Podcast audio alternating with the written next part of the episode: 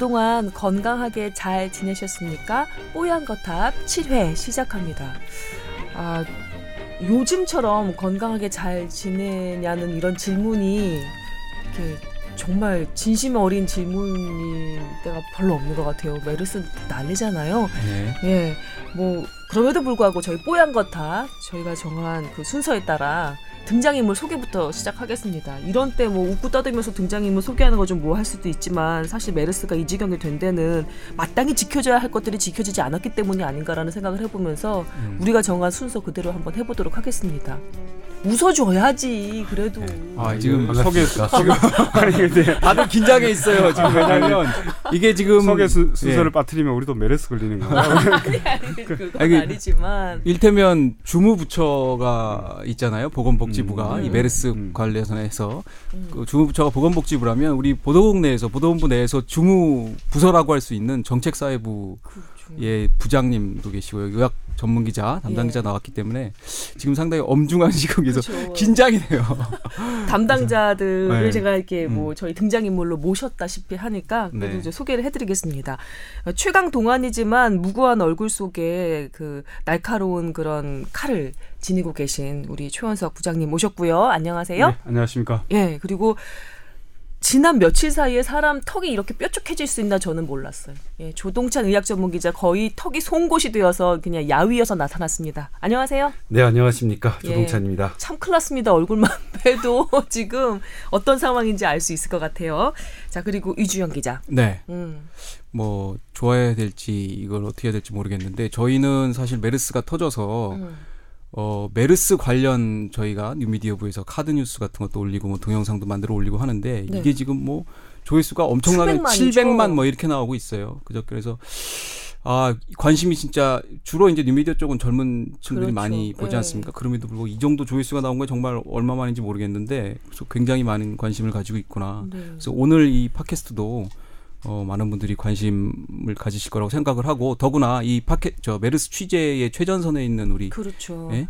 부서의 부장님도 오시고 담당 기자도 왔기 때문에 어, 그렇죠. 굉장히 소중하고 중요한 정보들 도움이 오늘 시간이 정보들. 예. 아주 뭐 별우 별은 시간이라고 볼 수 있죠. 별이고 별은 시간이라고 아참 볼수 있죠. 사실은 저희가 지난주에 감기 얘기 메르스 얘기 처음에 하다가 나중에 네. 감기 얘기나 뭐 이런 거 바이러스 얘기 더 하려고 했다가 재미없으면 그만두자고 우스갯소리로 했는데 이렇게 될 줄은 이렇게 될 줄. 몰랐어요. 지금 상황이 정말 생각보다 어이 우리 최 부장님 얼굴 빨가세요 지금. 어, 진짜? 홍안을 넘어서 지금 저거 저간으로 지금 변해가고 계시는 것 같아요. 아 이렇게 웃으면 안 되는 상황인데 사실 이주영 기자도 뉴미디어 부의 그 실무자로서 네. 자기가 만들어진 컨텐츠들이 이렇게 널리 퍼지는 거는 사실 기뻐해야 할 문제인데 기뻐할 수만은 없는 거죠 아, 이 지금. 저 스스로도 지금 불안한 한 지경에 그래요? 빠질 지경이네요. 지금 아니, 애도 어리고 뭐- 뭐 지금 학교도 휴교. 아, 좀 전에 그 속보가 막 떴는데 네. 뭐 교육부 장관이 지금 뭐 어디 휴교 몇 군데 뭐 이런 걸뭐 음. 발표하고 이래서 뭐 지나치게 불안해할 필요는 없지만 어쨌든 이 사안을 엄중하게 지금 바라봐야겠다. 그리고 정확하게 네. 우리가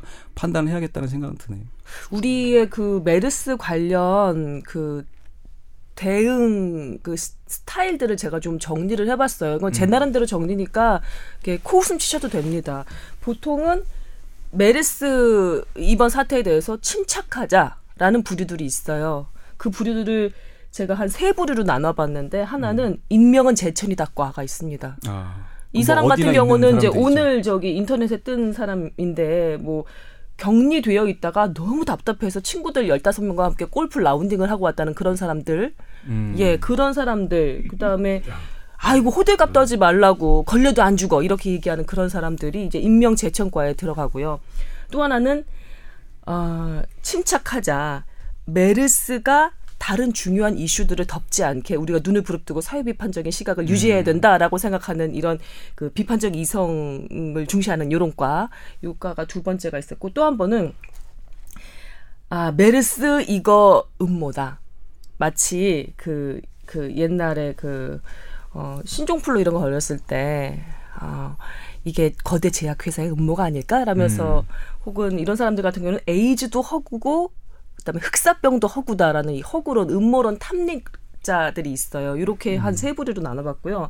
그다음 메르스에 대해서 요 상황에 대해서 되게 어 긴장하고 분노하는 부류들이 두 부류로 나눌 수 있습니다. 하나는 순수한 건강 염려과들이에요. 나 죽으면 어떡하지?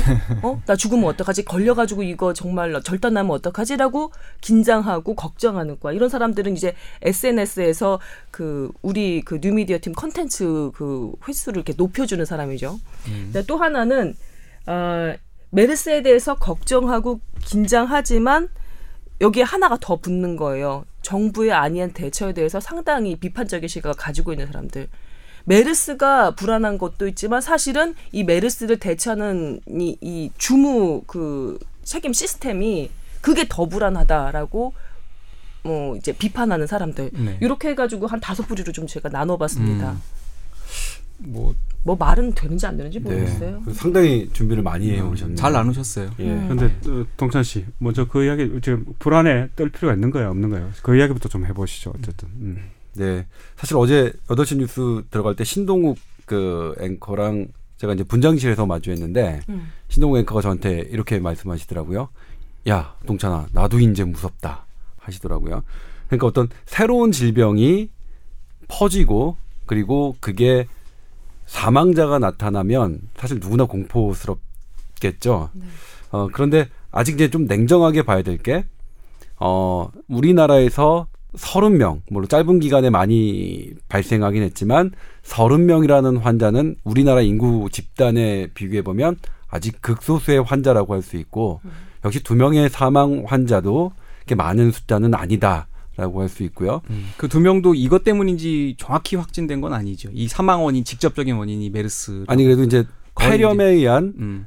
그 A 그 ARDS라고 하는데 폐 혼란 폐호흡 곤란 증후군 음. 그리고 그것에 의한 폐혈증이면 어, 메르스 바이러스에 의한 사망이라고 얘기는 할 수 있을 것 같아요. 그거는 두 명의 음. 확진 환자는 음. 물론 이제 선행 질환이 있긴 난 했지만. 예. 네. 선행 질환이 있기 때문에 음. 근데 어 그래서 우리가 어, 과도하게 공포를 느낄 만한 그 사안은 아직은 아니다라고 생각이 들어요. 이제 가장 중요한 게 이제 3차 감염이 어제 어제 이제 확인이 됐죠. 네, 두 명이 확인이 예. 됐죠. 네, 그럼에도 불구하고 아직은 병원에서만 이루어졌다. 그러니까 우리 지역 사회가 아니라 예, 소위 말하는 우리 집이나 학교나 회사나 지하철이나 이런 데서 발생한 게 아니라서 우리가 사는 일상생활에 아직 메르스 바이러스가 들어와 있지 않다는 건 이건 분명한 아, 아까 향후 그 그러 그걸 최대한 막아야 하게, 하겠지만 네. 아직은 그게 아니니까 우리가 살아가는 공간에서 공포스러움을 갖지 않아야 되는 건 그 현재로서는 그, 그 판단이 맞을 것 같아요. 그럼에도 불구하고 메르스 바이러스는 우리가 잘 모르는 거니까 네. 되게 좀 겸손하게 준비할 필요는 있는 거죠. 맞습니다. 그 지금 상황을 간략하게 말씀을 드리면 밤 사이에 그러니까 어젯밤 사이에 6월 2일 밤. 3차 감염자가 한 명이 늘었어요. 그리고 확진자가 다섯 명이 추가로 돼서 만나 한번 확인해 봐 주세요, 조동찬 기자가. 총 네. 감염자가 30명, 30명이에요. 예, 맞습니다. 6월 3일 현재 네, 아침 그리고 현재. 3차 감염자가 그중에 3명이에요. 네, 10%가 맞습니다. 3차 감염자고 네. 사망이 2명입니다. 네. 58세 여성, 그럼 71세 남성. 네. 음, 좀 전에 말씀하신 마시피 그 정도 상황입니다. 예, 예, 지금 상황은. 근데 음. 그 일- 일단 그 한번 그러면 지금 그 크- 크게 뭐 우리가 잘 모르는 질병이 우리나라에 온 거니까 이제 그, 그 그에 대한 불안감이 있고 사망자가 나와서 불안 더욱 불안감이 증폭되는 측면들이 있는데 어쨌든 저희 정부가 이야기한 거에 방어선이 하나 뚫린 거잖아요. 그죠? 네. 삼차 감염이라는 네. 건뭐 이게 우리가 통상적으로 이제 학자들 보면 이게 사람 한 사람을 더 거치면 이게 굉장히 바이러스가 약해져서 그 다음 사람, 그런 이른바 삼차사차 감염은 그 감염성이 낮다. 그리고 네. 세계적으로 이게 보고된 바가 없다. 이렇게 얘기하지만 어쨌든 병원 내라고 하지만 삼차 감염이 지금 이루어진 거잖아요. 네. 거기에 대해서는 어떻게 설명을 할 수가 있는 거예요? 이게 위험성이 없다. 안전하다. 병원 내다. 이렇게 이야기를 해버려도 되는 건가요? 네, 사실 제가 취재 과정에서 이제 질병관리본부 그 관계자하고 계속 연락을 하지 않겠습니까? 네. 그때 이제 질병관리본부에 계신 분이 저에게 뭐라고 했냐면 아직은 2차 감염이니까 이거는 1차 감염자가 퍼트린 걸 질병관리본부가 지금 추스리고 있는 단계다. 그러니까 우리 너무 비판하지 마라. 만약 3차 감염이 생기면 그땐 그건 우리 잘못이니까 그때 우리를 비판해라. 그때는 우리가 뭐 어떤 것도 다 받아들이겠다 했는데 음. 그 상황이 된 거죠. 음. 그러니까 사실은 안 좋은 상황이긴 해요. 전 그러니까 다른 환자에 의해서 또 다른 감염이 일어났다는 거니까 이건 분명히 이제 우리가 뉴스에서도 여러 언론에서도 짚었지만 음. 우리 방역 체계에 문제가 여실히 드러난 건데 자, 3차 감염이 중요한 이유를 조금만 더 자세하게 설명해 주실래요? 왜 그게 여부가 3차 감염 여부가 더 중요한 건지. 네. 그 다음부터는 걷잡을 수가 없어서 그런 거 네, 아니에요? 그렇습니다. 음. 아주 상식적으로 예. 생각할 때. 일, 처음에 1차 감염이라 처음에 외부에서 들어온 사람이 이제 진 네. 그 바이러스 매개체죠. 음. 그분에게 감염된 사람들이 2차 감염자예요. 음. 그러니까 그러면 이제 2차 감염자까지는 어떠냐면 1차 원인이 됐던 사람을 중심으로 우리가 파악하면 되니까 음. 그그 사람이 돼. 만났다는 사람. 예, 그렇죠. 관리가 돼 거기까지. 예, 그렇죠. 그것만 통제하면 되는데 2차 감염에서 3차 감염이 됐다는 건 2차로 감염된 모든 사람이 감염원이 될 수 있다는 거죠. 음, 그 사람의 또 예. 중심으로 또 예, 이 그렇죠. 접촉자를 또 파악해야 되는 상황인 예. 거죠. 그러니까 처음에는 한 명을 중심으로 집중 감시하면 됐, 됐지만 지금은 30명이 됐죠. 음. 30명이 돼, 그러니까 그 중에서 3차 감염자 3명을 뺀다고 하면 27명. 그리고 사망자가 2명이니까 25명이죠. 25명을 최초의 환자처럼 관리해야 되는 거니까 음. 훨씬 25배가 늘어난 거죠.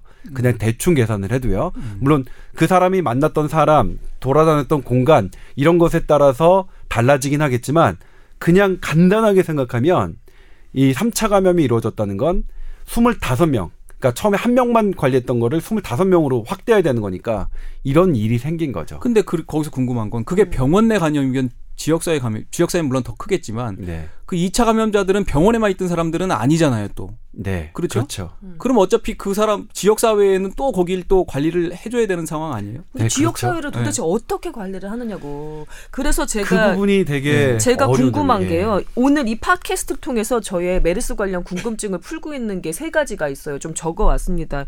요거 말고 더 해주실 말씀이 있으면 음, 각자 좀 예. 여쭤보면 될 것 같은데 어 이렇게 얘기하는 사람들이 제일 많아요. 젊은 사람들 안 걸려. 그리고 걸려도 안 죽어. 이렇게 얘기하는 사람들 많아요. 그런데 제가 알기로는 그 뽀얀 거탑 6회에서 조동찬 기자가 설명해 준 바에 의하면 폐 많이 망가지고요. 신장 녹아납니다. 상당한 고통이 수반되고 어 뒤에 후유증도 어쩌면 걱정해야 될지 모를 정도의 증상이라고 설명을 해 주셨는데 얼마나 아픈지, 얼마나 위험한지, 걸리면 얼마나 오래 그 알아야 되는지 저는 궁금해요. 그건 사람마다 다른 거 아닌가요? 그래도 네. 설명을 어. 해주실 수 예. 있을 것 같아요. 그 다음에 또 하나는 예. 우리 정부 대처가 지금까지는 상당히 미흡했다는 거를 본인들도 인정을 하고 있잖아요. 네. 그러면 앞으로는 어떻게 정부 대처가 되어 되는지 아까 3차 감염 관련한 거에다 네. 포함 또 하나 세 번째는 예방책이 나온 거는 뭐 손 씻고 뭐 마스크하고 이 정도는 얘기도 나왔는데 네. 우리 행동 수칙에 대해서도 얘기를 해주셨으면 좋겠어요. 네. 그러니까 어 병원에 가야 되나 말아야 되나 네. 열이 났을 때 병원에 갔는데 감기였는데 메르스가 울마오면 어떻게 이렇게 걱정하는 사람들이 많다고요. 네. 그래서 나 요 세 가지를 나는 오늘 꼭 그 문제를 해결하고 가야 되겠어요. 오늘 저희 8시 뉴스에 보도할 보도할 계획을 잡 잡은 것들을 지금 아, 우리? 김하나가 잘 짚어주셨는 예. 잘 짚어주셨네요. 음. 편집회를 우리 여기서 할까요? 그럼 다른 다른 부장들이 싫어하지. 우리 지금 기- 김소원 아나운서가 우리가 이게 꼭 다뤄야 될 내용들을 갖다가 다 아, 이야기를 그래요? 아, 해주셨는데 난 이게 제일 궁금하다 이 세 가지가. 그만큼 이제 정확하고 예리하다는 그런 말씀이시죠. 네, 사실 네, 그- 네. 젊은 사람들이 잘 걸리지 않는 건 맞습니다. 음. 하지만 젊은 사람들이 안 걸리는 건 아닙니다. 그러니까 이 메르스에 걸린 환자를 살펴보면 9개월 된 아기서부터 네. 94세 된 노인까지 그 환자가 있었거든요. 그러니까 모든 사람에게 걸릴 수 있다는 거고요. 음. 다만 젊은 사람에게서는 증상이 심각하지 않았다는 게 중동에서의 보고인데 네. 우리나라에서 좀 예외가 있어요. 그러니까 예외가 있어요. 예. 35살 젊은 사람이 그 지금 되게 위중한 상태예요. 그 사람 병원에 있던 사람이죠. 먼 병으로 병원에 있었던 들어왔던 사람이에요. 음, 아, 그 환자였어요 환자였어요. 원래. 예, 원래 가벼운 환자였고 아, 다른 가벼운 지병 환자. 예, 아, 지병은 없었던? 없었는데 음. 첫 번째 환자와 이제 같은 병 그 병동에서, 병상이거나. 예, 예. 만났던 사람인데 이 환자 조- 그 좋지 않고요. 음. 또 하나 이제 중국으로 건너간 44살이죠. 이분은 환자가 아니었고 보호자였죠. 네. 세 번째 환자의 아들이었습니다. 그러니까 세 번째 환자의 그 딸과 아들이 그 감염이 됐잖아요. 음. 그리고 그 아들이 이제 자가격리 대상인데 네. 어쨌든 중국으로 건너가서 중국도 문제가 되고 있는 이와 이분인데 네.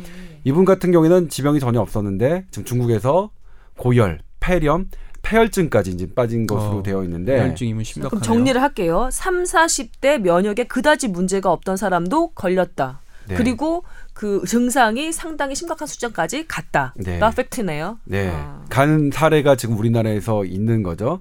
근데 반면에 그 한 25세 간호사분은 음.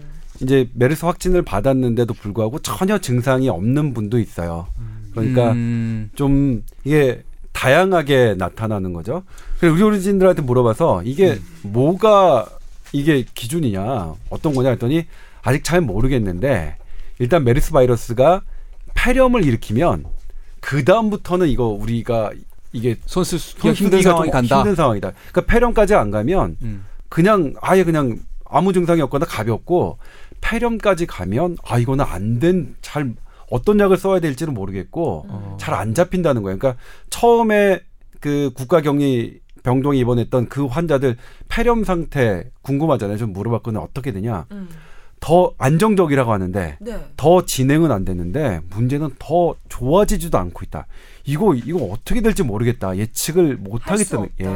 못 하겠다는 게 이제 의료진의 이 설명이거든요. 근데 오래 일단- 알래요. 일단 그 며칠이야. 이제 이게. 얼마나 치명적인가는 결국 이제 사망자가 얼마나 나오는가 여기에 달려 있는 건데 지금 나온 두 분 두분 숨진 분들 보면 다른 지병들이 있었던 거 아니에요? 네, 그, 그렇습니다. 그러니까 사실은 젊은 사람들한테도 이제 감염된 사람들이 지금 증상 자체는 굉장히 위중한 상황이기도 하고 하지만 네.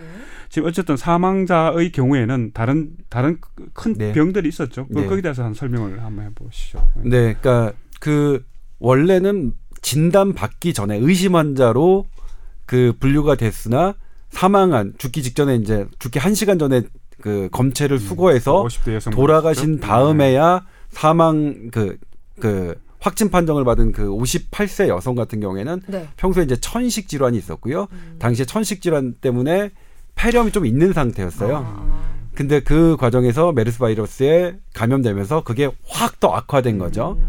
그리고 이제 71세 여섯 그 여섯 번째 환자인데 여섯 번째 환자는 그 환자는 또 직접 접촉이 아닌데 네. 환자와 멀리 떨어져 있는데 감염된 그래서 우리 또 보건당국을 놀래켰던 그 환자인데 그 환자 같은 경우에도 신부 신장 질환을 앓고 있었습니다. 콩팥이 하나였거든요. 그래서 면역력이 이제 일반 사람보다 상당히 떨어진 상태였죠. 그래서 그 두 환자의 죽음은 어, 보건당국이 어느 정도 좀 예상을 했던 그리고 과거 중동 사례와 중동 사례 사망자와 비슷한 그, 그 상황, 그 케이스라고 할 수 있겠죠. 그러니까 주로 메르스가 공격하는 폐 그리고 신장, 콩팥 네, 이 네. 여기에 이제 큰 중병이 있었던 분들인 거죠. 네, 사실은. 그렇죠. 그러니까 예. 지금 이게 연결을 해서 얘기를 할 수 있을지 모르겠는데 그 가장 그 큰 뭐라 그래야 되지 불안감을 나타내는 그 계층이 아기 엄마들이에요. 솔직히. 네. 그래서 그렇죠. 육아 관련 그 네. 교육 관련 커뮤니티 어 아줌마들이 아주 난리가 났습니다. 네. 그리고 그 저번에 지난 그 뽀얀 것들 6회에서 잠깐 언급하고 넘어갔는데 N95, N95 N95 마스크. 마스크, 예. 이 마스크가 지금 품절이래요. 네. 품절인데 솔직히 얘기하면 아, 그리고 또 하나 그 뉴스에서 나왔는데 마스크 그 구매량이라고 해야 되나요? 그게 네. 700% 800% 늘었대요. 그 네. 평시 대비해서. 저도 오늘 뭐 지하철 타고 왔는데 이 마스크 쓴 사람들이 꽤 있더라고요. 그런데. 그 팔린 것에 비해서는 사실 눈에 안 띄긴 해. 여기 다 어디로 네. 갔을까 거- 네. 궁금하긴 한데 그거까지 가면 이제 음모론이 되는 거고 이 이 이 이 마스크 이이요 사람들 그 네. 아기들을 기, 기르고 있는 엄마들의 불안감은 어떻게 해서 좀 이렇게 좀 처리를 해줘야 되는지. 불안감을 뭐 가셔줄 수는 없는 거고 우리가 현 지금 어느 정도 상황인지를 정확하게 전달하는 게 그렇죠. 그리고 우리 당국이 어떻게 대처하는지를 정확하게 전달하는 게 그나마 뭐 저희가 그런 8시 거는, 뉴스에서는 공개하지 않았던 부분인데 사전에 알고 있었지만 보도를 하지는 않았습니다. 이런 그때는 이제 밤 사이에 어 있었더 있어서 이제 우리 최 부장이랑 되게 논의했었는데 실제로 메르스가 의심돼서 음. 된 아기들이 네. 10개월 뭐 10개월짜리 아이 뭐 몇 살짜리 아이 이런 아이들이 격리돼서 검사를 기다리고 있었던 게 저희 취재 결과 알아났 그 했는데 음. 다행스럽게 그 모든 아이들이 아직까지는 다 음성이었습니다. 음. 어, 근데 그런데- 그 아이들이 일테면 그 아이들을 메르스로 의심할 수 있는 게 기침, 고열 뭐 이런 것들은 음. 그냥 감기 증상이잖아요. 사실은 똑같은 거죠. 구분 안 음. 되잖아요. 네. 그럼 그 아이들이 그 지금 그 환자들 나온 네. 그 확진자들 주변의 사람이거나 아니면 네. 그 지역 병원 뭐 사람이거나 네. 거예요? 아니면 전혀 엉뚱한 병원에서 약간 기침 고열이라고 해서 아, 그 거. 아이들은 다 1차 환자와 음. 그 같은 공간에 있었던 아이들이에요. 그러니까 아. 이를테면 그 첫 번째 환자가 잠시 어떤 병원에 응급실에 있을 때이 음. 아이는 그 감기 증상으로 그 응급실에 같이 있었던 아, 거죠. 그러면 뭐 상당히 예. 의심해 볼 만한 예. 상당성은 있는 거죠. 그런데 그 아이 같은 경우에도 일단 해봤더니 그때는 뭐 사실 보건당국도 상당히 긴장했습니다. 아. 근데 음성으로 나왔고요. 음. 그러니까 우려 우려를 불식시켜줄 만한 어떤 근거를 갖고 있지는 않습니다. 현대의학이. 하지만 다행스럽게 현재 우리나라에서 아이들이 감염된 사례는 나오지 않았다는 건 어, 다행이네요. 뭐 다행이네요. 그럼 그 아줌마들 얘기하는 거 서로 그 SNS 통해서 이렇게 주고받는 정보에 따르면 이 마스크 쓰면은 그래도 효과는 있는 거예요? 이 네. 마스크를 구하려고 그렇게들 예, 난리더라고요. 원칙적으로 N95 마스크는 그러니까 아주 작은 지난번에 말씀드렸지만 큰 침방울이 있고 작은 침방울이 있는데 네. 작은 침방울까지도 막을 수 있는 그 마스크거든요. 음. 근데 현재 보건당국이 주장하는 어, 공기 전염이 없다 라고 라는 게 기준으로 한다면 앵고 마스크는 사실상 필요는 없습니다. 그러니까 근데 지금 현재 우리나라 학회 감염내과 학회는 이게 공기 전염이 아니라고 얘기를 하니까 우리나라 감염내과 학회의 그 기준으로 한다면 앵고 마스크는 필요가 없는 거죠. 의미가 없는 거죠. 예. 근데 공기 전염 의심 사례는 있는 건 사실이잖아요. 네, 그러니까 이 직접적으로 설명이 안 되는 부분이 있는데, 그러니까 간접 접촉을 어떻게 볼 것이냐, 이거 이 부분에 대한 결론 안 나왔거든요. 그 공기 접촉이 아니면 그럼 뭐 어떤 거죠? 예를 그러니까 들어서 어떤 저 행위가 이루어졌던 거예요? 이를테면 이제 보. 그, 지금 보건당국이 설명하는 거는 의료인에 의해서 의료인이 손에 묻혔고 손이나 가운에 묻혔고 그걸 다른 환자한테 보면서 거기에 묻은 그 바이러스가 환자에게 묻어서 옮겼다라고 하는데 근데 사실 여기 설명이 안 되는 부분이 있어요. 이게 이제 그 한 환자 보호자가 걸린 건데 네. 이 환자 이 보호자는 병이 없죠. 그리고 어머니가 이제 입원해 있어서 어머니를 3, 일간 입원했었거든요. 세 차례 병무단을 갔습니다. 음. 근데 어머니는 안 걸렸는데 이 환, 보호자만 아들만 걸렸어요. 거참. 그러니까 이건 설명이 안 되는 해야 왜냐면 보호자에게? 청진기를 갖다 대거나 네. 보호자에게 진료를 하는 그런. 의사는 어, 없잖아요. 그렇죠. 그래서 스쳐 지나갔나? 재수야 다? 진짜 인명재천인 요 거예요? 부분이 사실 상당히 아, 이제 조금.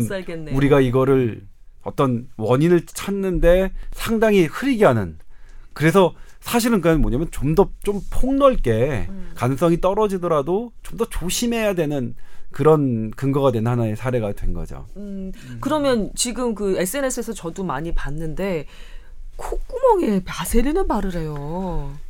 일단 이거 이거 어떻게? 그러니까 이거는 저기 약간 지금 이제 약간 웃으셨는데 그래도 이거는 해명해 주셔야 돼. 이건 설명해 주셔야 돼. 그것도 오늘 8시 뉴스에 아, 다룰 달라요? 예정을 예, 예정을 했습니다. 아, 뭐 제가 일단은 그 콕, 어제 저도 이제 이 문자를 받았거든요. 이거 네. 어떻게 생각하느냐 제 친구한테. 그래서 번지더라고요. 제가 근데 금, 근데 그때 검색을 해 봤는데 안 나와요. 음. 바세린이 메르스 바이러스, 특히 이제 코로나 바이러스에 대해서 어떤 방어 효과가 있는지 검색이 안 돼요. 그러니까 문헌에. 음. 그러니까 당연하겠죠. 그게 검색이 될 리가 없잖아요. 바세린을 거기다 바른다는 게. 중동 현지 사람들이 쓰는 방법이라면서 그래서 퍼지고 있더라고요. 현재까지 제가 지금까지 취재한 걸로는 근거가 없는 것으로 확인되는데 요 부분은 왜 중동 사람들이 그렇게 나왔고 하는 부분은 네. 좀더 제가 오늘 취재를 해서 오늘 저녁 8시 뉴스에 반영을 해야 되는 건데 네. 제가 어제까지 취재한 상황으로는 근거는 없습니다. 근데 오늘 취재해서 어떻게 달라질지 모르겠는데 그건 이제 추가 아니, 달라질 취재. 가능성이 있어 보여요. 근데 아니 저 일감으로는 없어 보입니다. 일감으로는 없어 아니, 보이는데 저는 이런 것에 일테면 조금 다른 생각인데 뭐 저희도 이거 관련해서 컨텐츠를 만들고 했지만은 음. 저는 이런 것에 일일이 대응하면서 진을 빼는 것 자체가 굉장히 비효율적이고 쓸데없는 짓이라고 사실은 좀 생각해요. 근데 왜, 왜 이거를 진을 빼야 되느냐면 제가 음. 그 근거를 하나 얘기할게요. 여기 이 바세린을 바르지 말라면서 또 반론들이 올라와요. 뭐냐면 코 안에 바세린 즉 페트롤리움 연고를 바르면 아, 장기간 그 바르다 보면 폐로 그게 흡입이 될 수 있다는 거예요. 이거 석유 제품, 화학 어, 제품이잖아요. 화학 제품이다. 되겠죠. 그러니까 음. 뭐 심하면 폐렴도 올 수 있고 부작용이 있으니까 요거는 좀 자제해 달라라는 그 반박 그, SNS 무슨 뜻인지. 알겠어요. 저, 제- 저도 그말 네, 그거를 네. 오늘 짚고 싶었는데 네. 우리가 가습기 세정제 같은 경우에는 이게 이제 아, 그때 우리는 너무도 편안하게 사용하고 있었는데 저도 그때 처음 알았어요. 가습기 세정제를 음. 가습기에 흡입할 수 있는 거를 어쨌든 가습기에 넣, 넣어서 사용하는 나라가 미국이나 유럽은 없다. 대한민국이 되게 예외적이었다. 아. 그러니까 우리가 예측하지 못한 게 신체 내로 들어왔을 때 상당히 우리가 상, 그러니까 어떠한 것도 그러니까 최악의 결과가 나올 수 있다는 걸 그때 처음 알았어요. 바세린은 흡입했을 때 어떤 연구 연구해 본 적이 없어요. 왜냐면 바세린은 흡입할 목적으로 만든 게 아니기 때문이죠. 아. 그래서 저는 그 부분을 얘기하고 싶은데, 네. 그러니까 우리 바세린, 그러니까 흡입하면 해가 된다는 거 우리 연구 결과 없겠죠. 하지만 그게 첫, 첫 인상 시험이 될 수도 있는 거겠죠. 만약 그렇게 아무 생각 없이 바른다면. 네. 근데 만약 그분들이 중동 분들이 바른다면 왜 바르는지는 저도 궁금해요. 어떠한 이유가 있었을 테니까 문헌에 나와 있지는 않지만 그래서 그 부분은 제가 좀 이 요 팟캐스트 그렇죠. 일단 취재를 해본 다음에 사람들이 바, 바르는 것 자체가 사실인지도 일단 예, 확인이 그렇죠. 돼야 되는 예. 거고. 어, 그러니까 그렇죠? 여튼 이게 두려워서 이런 룸, 그 정보들이 막 이렇게. 돌고 예, 있는 거잖아요. 근데 누군가 공신력 하긴 근데 있는 바세린은 입술에 바르는 사람들도 있으니까 뭐 그런 측면에서는 뭐 한번 생각을 해볼 만 입술에 바른다는 건 어쨌든 흡입될 가능성이 높아질 수도 있는 거니까. 근데 그거는 이제 아, 소화기 그러니까 이- 대통으로 하는 거는 입술은 없지만 흡수가 되는데 음. 입술은? 이제 일- 일반 피부보다 훨씬 더 잘 흡수가 됩니다. 그래서 음. 그때 예전에 보도했지만 립스틱은 일반 화장품보다 훨씬 더 중금속 기준을 낮췄어요. 아. 엄격하게 합니다. 미국과 유럽 같은 경우에 흡수가 빠르니까. 네, 흡수가 빠르니까 식품에 준해서 그 립스틱은 그 기준을 삼는데 우리나라는 아직 안 돼 있어요. 그거는. 안 돼 있어요? 예. 우리나라 지금 막 개정하겠다고 그때 식약처에서 보도냈는데 어. 우리나라는 아직 식품에 준해서 립스틱 기준이 남자들 어떻게 하지? 이렇게 살짝 또 치고. 넘어가지고. 예. 예. 아 근데 하나 또 궁금한 게 3차 감염 관련해서 음. 지금 3차 감염이 우리나라가 처음이에요? 최초예요? 세계 최초입니까? 아, 이것 때문에 이제 어제 일단은 뭐냐면 부장님 예. 표정이 3차 지금 감염이 보고된 예가 없어요. 그러니까 문헌에. 아, 보고는 안 돼. 근데 왜냐면 왜 이게 보고가 안 됐을까? 중동에서 조차요? 예. 근데 중동에서 봤더니 왜 보고가 안 되냐면 예. 중동에서는 병원 내에서 일어난 감염을 2차, 3차 이렇게 구분하지 않았어요. 음. 그러니까 거기서도 있었던 것이라고 예상이 되는데 네. 그들이 따로 병원 내 감염이니까 이거는 뭐 크게 2차나 3차나 이렇게 구분하지 않았던 것 같아요. 음. 그래서 거기서 이제 보면 첫 두 번째 환자가 이게 두 번째 환자에서 다른 환자가 감염된 사례가 있는데 음. 그거를 그들은 이제 별로 중요하게 생각하지는 않았던 것 같아요. 그래서 음. 학문적으로 보고된 거는 없는데 네. 그래, 그래서 전혀 없다고는 할 수 없지만 뭐 그런 것 같아요. 이거 되게 어제 그래서 저희가 기사 쓰기 되게 어려웠거든요. 근데 하여튼 병원 내에서는 뭐 3차 감염이 이제 네. 인지 2차 감염인지 구분이 잘 안 되는 중동에서 이제 이, 어떻게 보면 이게 새로 어, 발생한 질병이니까 새로 발견한 질병이니까 그렇게 될 수 있는데 어쨌든 병원 밖에 네. 병원 밖에 전염은 보고된 적이 없는 거죠. 네, 그렇죠. 병원 아, 밖에서 아, 삼 3차 감염이 보고된 예는 없다. 아. 단지 프랑스에서 되게 애매했던 적이 있어요. 애가 이제 하나가 감염됐는데 음. 그 감염원을 전혀 못 찾았어요. 못 찾았으니까 못 찾으면 이거 3차 감염 아니냐라고 음. 퀘스천 마크를 달아서 이제 썼는데 그래서 그것 때문에 제가 이제 우리나라 바이러스 그 전공하시는 분에게 이런 경우에 어떻게 해석해야 되느냐 했더니 감염원을 찾지 않으면 그거는 그냥 1, 2차 감염으로 봐야 된다. 음. 그러니까 우리가 확실하게 무언가를 했을 때 하는 거지. 그러니까 가능성이 높은 순서대로 하는 거지. 가능성이 낮은 걸 먼저 이렇게 산정하지는 않는다. 그래서 그 경우도 그 사회의 3차 감염으로 보기는 어렵다고 말씀을 하시더라고요.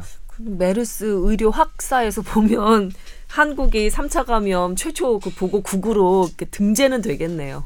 그렇죠. 만약 이거를 우리나라도 이제 참. 사실 이걸 논문으로 쓴 건 아니니까 네. 논문으로 쓰지 않으면 다른 나라들이 이제 나중에 검색할 때 보고된 사례는 로는 안 될 수도 있어요. 아? 그러니까 이건 우리 어. 정부가 이거를 정식으로 보고하느냐, 논문 누가 논문을 쓰느냐에 따라서 음. 정식으로 보고가 되느냐 안 되느냐 결정되겠죠. 사실 그 문제는 약간 한가한 얘기 같이 느껴지기도 해 지금 상황에서는. 예, 그렇죠. 네. 지금은 뭐 그럴 음. 자, 근데 이게 지금 뭐 제일 지금 화제가 되고 있는 부분은 그리고 사람들의 관심 부분은 뭐 대응 대처 정부 이 부분도 그렇죠. 큰 부분인데 우리 조동찬 기자가 지난주에 와서 처음에 이게 환자가 나오고 했을 때 그때 우리가 조금 약간 어 미흡하게 보도를 한 게 아니냐. 혹은 그 당시로서 이제 우리 최 선배께서는 그 당시의 팩트로는 가장 정확한 사실을 우리가 보도를 했다라고 말씀하셨는데 그 이후로 지금 정말 정신없이 살고 있잖아요. 네.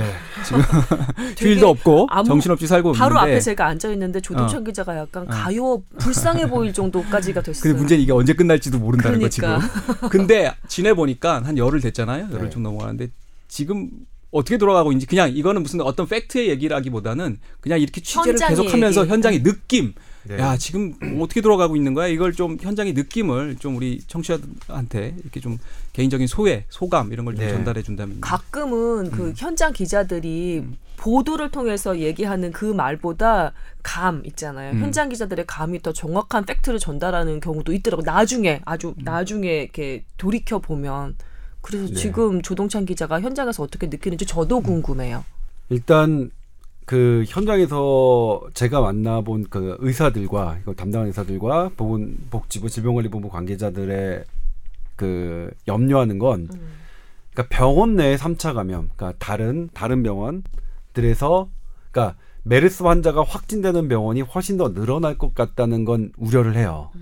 그 그거를 어떻게 이제 찾아내고 또 방역을 할 것이냐 하는 부분에 지금 상당히 골머리를 앓고 있는데 사회로의 전파는 높게 보진 않아요. 음. 아. 그러니까 일반 사회로 이게 물론 일반 사회로의 이게 방역이 완전히 차단, 그러니까 우리가 저- 철저하게 방역을 했느냐? 아니요, 뚫린 거가 되게 많거든요. 네. 그러니까 이를테면 확진 환자 그 보호자 같은 경우에도 집에 왔다 갔다 하고 회사 다니고 막 그랬으니까 아이고, 출구까지 했으니 말 예. 다한 거지. 뭐, 아니. 격리 대상자가 예. 골프 치고 왔다니까요 지금. 그런데 우리가 이제 그런 사례들을 봤을 때, 음. 아, 사회 감염은 건강한 사람들로 가는 건, 어, 중동의 사례와 마찬가지로 우리나라에서도 잘 안 돼, 뚫린 적이 있었으니까 안 되는 것 같은데, 어, 이 병원 내에, 로더 퍼지는 건 좀 그럴 것 같다.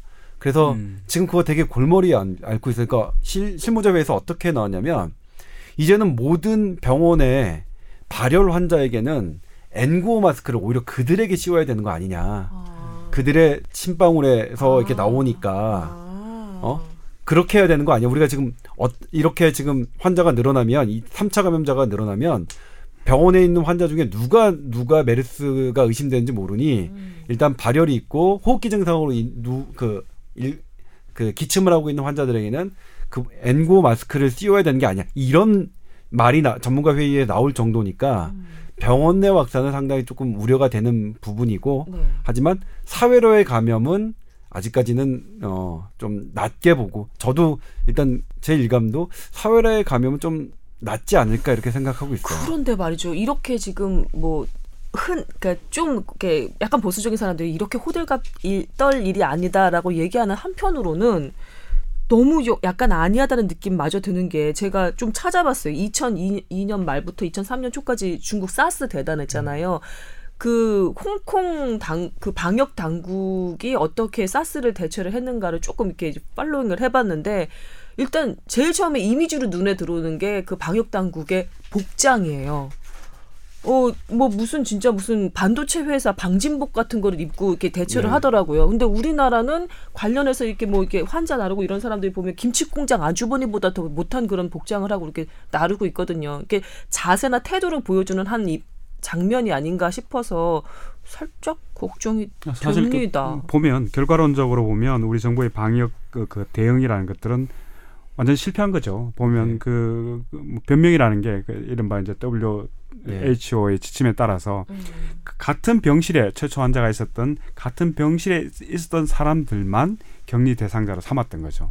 근데 알고 보니 그 병원에 같이 있었던 같은 병동에 있었던 사람들이 다 이제 2차 감염이 된 거예요. 그죠? 네.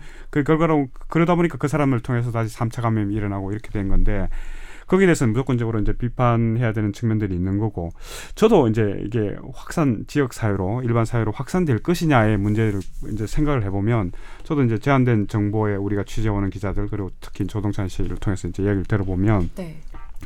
사실은 지금 20 지난달 20일 날 첫 번째 환자 확진이 나오고 한 2주 정도가 지났거든요. 네. 그리고 그, 그, 그 다음에 수없이 많은 2차 감염자들이 발생을 했어요. 예. 아, 했는데 이 양반들이 외부에 왔다 갔다 하기도 했는데 만약에 지역 사회로 일반 사회로 공기 중에 감염이 됐다면 환자가 나왔어야 되는 시점이 아닌가 이런 생각이 좀 들어요. 근데 이제 잠복기가 14일 정도로 어, 아, 이긴 예, 하지만 처음에 이제. 한 2, 3일 지나면 증상이 나타나는 분들도 네. 있으니까 그런 측면에서 보면 이 병원 밖으로 밖으로의 이 전염은 조금 가능성이 낮아 보이지 않는가. 그 근데 어제 이제 그 이제 그제 저녁이죠. 정확하게 하면 사망자가 두 분이 나오고 이제 3차 감염이 확인이 됐어요. 그러면서 이게 변곡점이 된 거예요.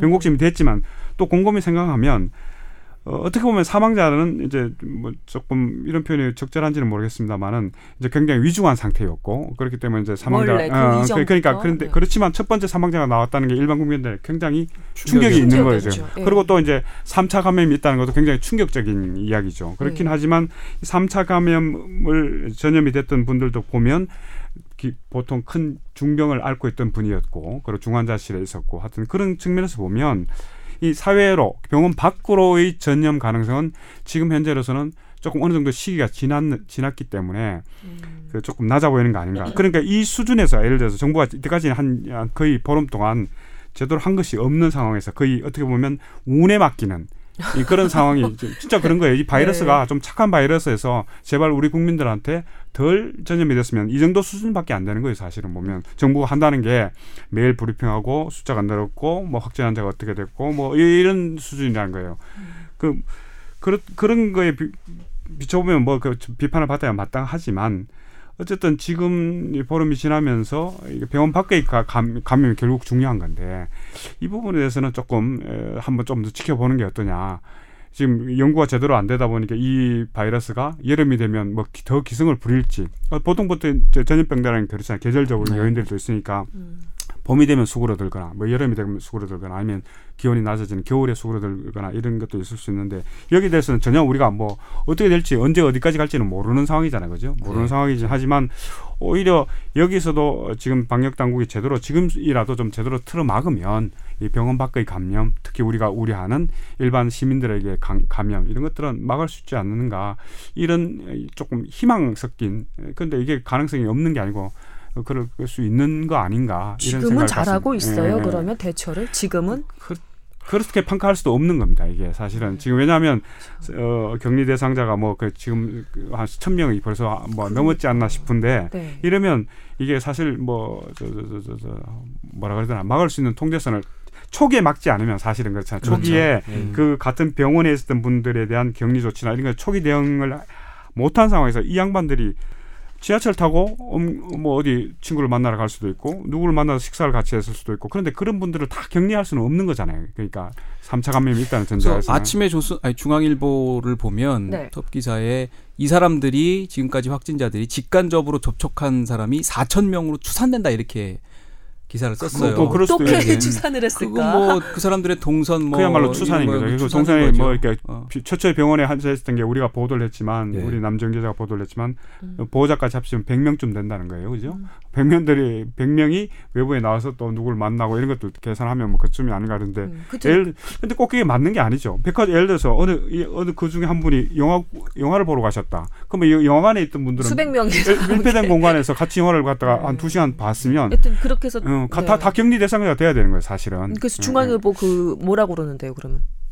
아니, 그러니까 어. 지금 뭐 그러니까 약간 지금 최 선배가 말씀하신 것처럼 네. 그 정도가 될 것으로 추산되는데 이게 지금 어디서부터 어떻게 해야 그러니까 될지 거기서 어려운 거기서, 상황이라는 거기서 얘기죠. 예를 들어서 아. 공- 병원 밖에서 공기 전염을 통해서 감염자가 나오면 이게 통제할 수 있는 방법이 없는 거예요, 사실은. 없는 거고. 그래서 초기 대응 네. 중요성을 말씀하신 네, 건데 네. 그 이게 어디냐 예방의학과 예방의학 전문가라는 최지욱 고대 의대 교수가 이렇게 얘기를 했어요. 어떻게 보면 굉장히 교과서적인 얘기예요. 근데 한번 좀 읽어드리면 국제적으로 매뉴얼화된 사전 예방 대응의 원칙을 보면 어떻게 나와 있냐면은 전염병은 0.1%의 가능성만 있어도 과학적으로 명확하지 않고 다소의 인권 침해가 있더라도 이게 지난주에 저희가 얘기한 거 아니에요. 일일이 그 사람을 어떻게 집에 가두냐. 그 인권 침해 아니야. 이런 얘기 지난주에 했었잖아요. 별로 상황이 괜찮았을 때? 있더라도 있더라도 정부가 개입해서 격리 등의 조치로 확산을 막아야 된다. 음. 질병 치료에는 본인 동의를 받아야지만 예방이 목적일 때는 본인 동의 없이 즉각 조치를 취해야 된다. 음. 근데 과연 그 상황에서 초기에 정부가 그런 판단을 할 수 있었을까? 했어야 했느냐? 안 했다. 그럼 왜 못했느냐? 지금 왜 못했느냐? 바로 그 순간에 그 부분을 우리가 조금 짚어봐야 될 것 같아요. 왜 못했냐? 혹은 왜 안 했냐?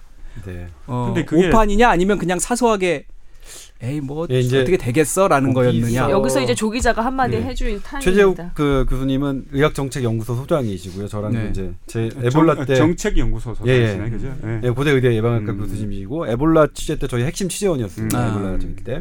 그 추정을 함부로 밝히면 안 되는데. 아, 그런가요? 예, 그 보도 강령이 있는 거예요, 그죠? 아. 근데 그때 뭐 다 공개하고 공개하는 거예요.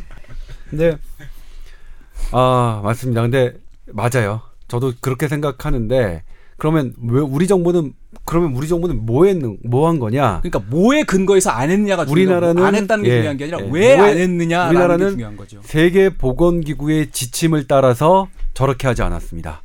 세계 보건 기구는 이건 공기 전파가 없으니 공기 전파가 되는 사스처럼 사스 아까 홍콩에서 우주복 입은 것처럼 음. 그렇게 하지 말고 가까운 거리 3피트라고 돼 있습니다. 3피트 계산하면 한 1m 정도 돼요.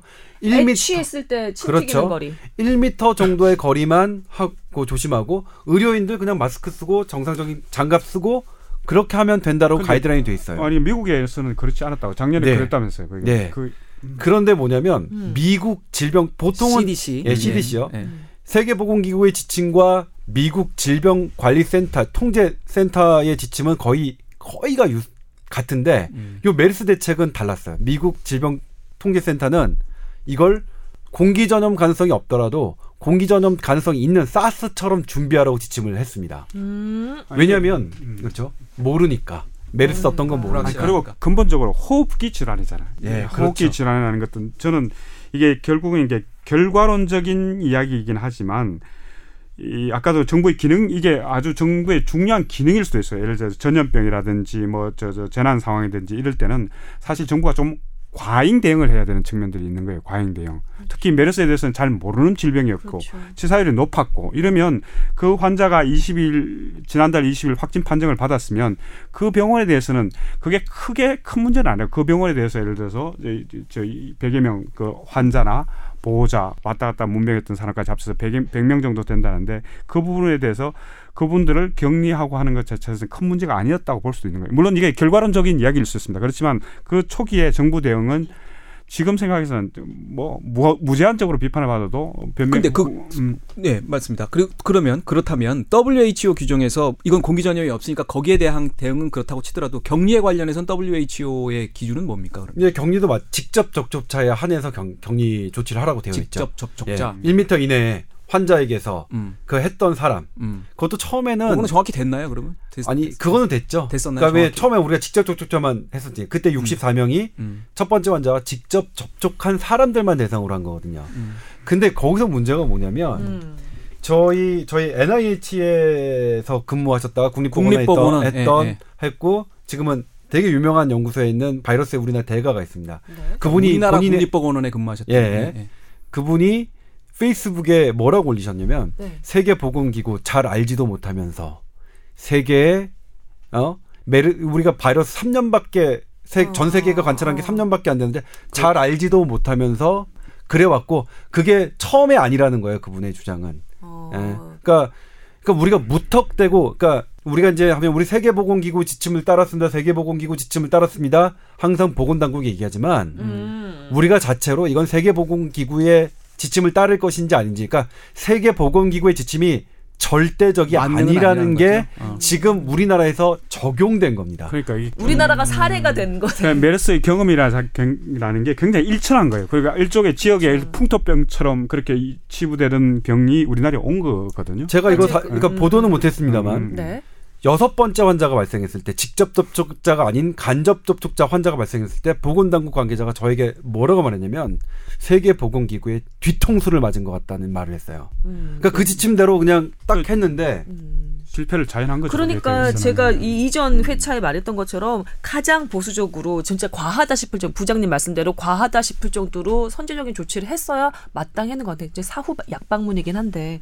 심지어 그런 얘기도 있더라고요. 그 이게 지금 전문가들의 얘기인데 예방의학적으로 볼 때 자가격리는 말이 안 된다. 이걸 나누는 것 자체가 말이 안 네. 된다. 자가는 경, 100% 시설 격리해야 된다. 자가는. 격리가 아닌 거지. 근데 지금 자가. 격리 병동 자체가 많이 모자란 모자라죠. 상황 아닌가요? 100 몇 개 있다고 하죠. 근데 오늘 이제 우리 음. 부, 우리 부장이랑 그 얘기도 했는데 시설 격리의 문제도 그러니까 자가 격리와 시설 좀- 어. 격리도 그러니까 격리를 하는 사람은 가장 질병이 높을 것이라고 예상되는 사람을 격리하는 거잖아요. 네. 근데 그들을 모아놨어요 어떤 공간에. 음. 근데 그 중에서 환자가 발생하면 가장 또 퍼질 확률이 높은 거죠. 아. 그- 그, 음. 예. 시설 그것도 격리를 위험도가 하면 높은 사람. 철저히 해야 되는 거죠. 네. 각, 각, 각 아. 1인실을 네, 쓰면서. 그게 통제가 되고 아. 외부의 공기가 차단이 아. 되고 이런 식으로 해야 되는데 이건 또 경제적인 문제가 또 걸려 그렇지. 있겠죠. 그런 시설을 갖춘 곳이 과연 우리나라에 몇 곳이 되냐 이거예요. 그렇죠. 그러니까 이게 격리라는 것들이 지금 어떻게 보면 말은 정부에서 격리를 하겠다. 환자가 발생을 했으니까 그 주변에 사람이 있었으니까 격리를 해야 된다고 이야기를 하지만 자가 격리라는 것도 말이 안 돼요. 예를 들어서 어떤 아, 어, 주부가 그건 지난주도 어, 말씀하셨죠. 예, 예, 그래, 예, 그런데 어 저녁 창거리 마련하러 마트에 가고 백화점 가야 될 거 아니에요. 그 물론 아, 본인들이 그 예를 참. 들어서 그 자가 격리 대상이면 그걸 예. 조심을 해, 수는 있겠지만 해야 예. 되지만 그러면 어떻게 해야 되냐 이거예요. 내 증상이 안 나타난다. 열이 안 난다 말이에요. 음. 그럼 어떻게 해야 되냐. 그러니까 말은 저 정부에서 이 사람은 자가격리 대상이다. 그 정부는 우리 할 조치를 다 했다 이런 취지 그의 이야기일 수도 있어요. 저 사람 예를 들어서 뭐 뭐 김소은 주부에 대해서 예를 들어서 뭐 자가격리가 통보를 했다. 그래서 일주 하루에 전화를 두 번 한다. 전화를 받는지 확인했다. 정부에서는 할 수 있는 방법이 없다. 그게 관리에 음. 다예요? 전화해서 아, 그, 저 확인하는, 확인하는 거. 그러고 나서 거? 참. 우리 인력상 어. 그 집에 가서 누구를 보초를 세울 수는 없는 거다. 그 그러니까 음. 다 했다고 이야기를 하는 거. 그러고 본인들이 조심해야 된다고 이야기를 하는 거죠. 그, 그렇게 음. 얘기를 하지만 자가격리라는 말 자체가 음. 자가의 격리, 격리라는 게 이게 성립하지 않는다는 거죠. 근데 그러면 그러면 시설 격리를 제대로 하느냐? 뭐 시설 격리 할 수가 없는 시설이 없는 거잖아요. 네. 그 예를 들어 장축체육관에 100명, 200명을 모아두면 한 명이 환자가 있으면 다 전염이 다 되는 거지. 전염되고. 그거는 격리라고 할 수가 없는 거죠. 그러- 그런 그런 의미에서 지금 격리라는 것들은 매일 이제 이제 보건당국에서 브리핑을 하면서 이야기를 하지만 격리라는 것들에 대해서 큰 의미를 두기는 어려운 상황이다 이거죠. 음. 예, 지금 상황에서는. 그러니까 침착하되 무시하지 않는 그 수준을 유지하는 게 참 관건이었던 것 같은데. 그러니까 이게 이제 지금 제 생각에는 시민 사회도 음. 어 그러니까 처음에 우리 에볼 그러니까 뭐 이 메르스 바이러스가 들어오는 상황 쉽지 않은 상황이었을 거예요. 우리 누구도 잘 모르는 거 보건당국 실수 있어 있을 수밖에 없는 상황이라는 거 인정하는데 가장 문제는 이걸 통제하고 다 할 수 있다는 자신감, 음. 너무 지나친 자신감이 아니었나. 우리가 통제할 수 없는 부분이 있는데 그래서 이걸 차라리 처음부터 공개하고 공개하고. 국민들의 협조를 이렇게 어려운 상황이니 음. 국민들의 협조가 필요합니다. 그리고 이거 우리가 다 일일이 다 격리할 수 없으니 다 관리할 수 없으니 국민들이 의심된다고 우리가 말씀을 드리면 철저하게 다른 분들 안 만나셔야 됩니다 하면서 이렇게 이해를 구하고 예. 협조를 음. 솔직하게 가는. 지금이라도 예. 그렇게 얘기를 해야 되는 거죠. 예, 이야기를 해야 그렇죠. 되는 거죠. 음. 그런데 저 아까 뭐 침착하게 너무 호들갑 떨지 않- 않아야 된다고 하는데 저희도 우리나라 국민들은 그러실 것 같아요. 지금 에- 물론 이게 SNS 상에서는 뭐 어떻게 하고 뭐 괴담이 돌아다니고 하지만 음. 그 국민들은 전체적으로 이제 저- 이제 어느 언론을 통해서나 이제 정보를 보고 판단을 하실 텐데 어 일단은 뭐 학교가 휴업을 하거나 뭐 다중이 모이는 시설에서 사람들이 그 가는 걸 가급적 어 안, 가지 않거나 병원을 방문할 때 뭐 가급적 자제를 하거나 뭐 이런 것들은 침착하게 지금 상황에서는 우리가 왜냐하면 조동찬 기자가 얘기했지만 이거는 뭐 우리가 모르는 질병이에요. 질병에 보면 학교에서 휴업한다는 것들을 그건 괜찮을 것 같아요. 지금 상황에서는 어때 한 몇 주 정도는 예를 들면 어떻게 이제 지역 사회로 퍼져갈지 모르니까 학교라는 거는 애, 애, 들이 다 모여 있는 장소이기 때문에 누구 한 환자 한 명 발생하면 그건 걷잡을 수 없는 거니까 네. 휴업을 하고 또 가급적 이렇게 다중이 모이는 시설에는 뭐 꼭 가야 되면 마스크를 하고 본인 간다는 위생과 예. 본인 건강도 본인들이 그, 그 책임지기는 거고 예. 병원에 갈 때도 예를 들어서 꼭 병문안을 가야 되는 경우가 아니면 가급적 병문안 자제를 하고 예, 환자들이 되게 중요한 말씀. 내가 이제 열이 났을 때, 어, 저 병원에 갈 때는 그러면 다른 사람에게 피해가 될 수도 있으니까 내가 어떤 마스크를 끼고 그렇죠. 병원을 그렇죠. 방문한다든지 그렇죠. 그렇죠. 이런 것들은 우리가 일반 이제 우리 언론의 역할도 거기에 있다고 보고 일반 시민들도 SNS에 돌아다니는 것만큼 불안감만큼 그렇게까지 어, 불안해하지는 않지 않을까. 제가 듣고 예, 싶은 향후 우리 국민의 행동 수칙도 지금 부장님께서 말씀해 주신 것 같아요. 질병관리본부에서 오십니까? 아니, 그- 아니 그러시구나. 아, 나 근데 정말 이거 생뚱맞긴 한데 얼마나 아파요? 통증은 얼마나 돼? 근데 그거는 개인적인 거라서 메르스로 인한? 통증이 아니라 그 장기 손상이나 뭐 여타 그러니까 기타 폐렴 그것까지 포함이지. 아, 그거? 음. 그거는 아주 그냥 그냥 뭐 안 죽어 안 죽어 하나도 안 아파 젊은 사람 안 거- 그렇게 얘기하는 사람들도 있어서 그런 사람들이 이 방역에 구멍을 뚫는 그런 역할을 할 수도 있으니까. 아 이거 그렇게 방심할 만한 건 아니라고 생각하고요. 그러니까 실제로 의료진 같으면 음. 뭐냐면 이렇게 이런 폐렴은 처음 봤다 그래요. 아. 그러니까 안 잡히는 체력. 예, 이렇게 통증에 꼼- 관한 꼼- 거라기보다는 네, 그렇죠. 예. 이 폐렴 양상 이렇게 네. 꼼짝 안 하는 폐렴은 이 정도면 이 젊은 사람이 이겨낼 이제 이거 이렇게. 이렇게 악화가 안 되면 이겨낼 만한데 이렇게 꼼짝 않는 폐렴 그리고 순식 아, 순식간에 악화된. 그러니까 음. 여섯 번째 환자 같은 경우에는 폐렴이 악화되는 속도가 여, 그러니까 자기가 여지껏 본 환자 중에 이렇게 빨리 폐렴이 악화되는 건 처음 봤다는 겁니다. 치명적이구만요, 그죠? 어. 그래서 이게 지금 변형 가능성이 거론도 되고 뭐 저기 적어놨구만 이 네. 주에 아니 이게 뭐. 기존에 그렇지만. 치사율도 40%라니까 네, 그 네. 자체로도 그 엄청난 파괴력이 있는 게 질병이죠. 예, 그러니까 예. 바이러스 이제 DNA 바이러스하고 RNA 바이러스가 있는데 네. DNA보다 RNA가 예. 조금 뭐라 그럴까 불안정한 구조라서 네. 이건 복제해서 변이가 일어나기가 쉽다 이거예요. 이건 RNA 바이러스인데 그러니까 코로나 정확하게 바이러스는. 말씀드리면 네. 이거는 이제 RNA polymerase라는 그러니까 이 DNA polymerase라는 게 있는데 이 효소는 뭐냐면 내가 에러가 났을 때 음. 잘 교정하는 거예요 그 유전자가. 음. 근데 그 RNA 바이러스는 그게, 그게 부족해요. 부족한 거니까. 그러니까 에러가 나면 교정이 안 되니까 네. 에러가 난 상태로 이렇게 그냥 변이 그렇죠. 되는 거죠. 변이가 계속 우리- 돼가는 거죠. 그래서 RNA 바이러스는 돌연 그 태생적으로 돌연 변이가 많을 수밖에 없는 거네 DNA 바이러스에 음. 비해서. 근데 지금 우리나라 변종 가능성이 되게 그 막 얘기하잖아요. 음.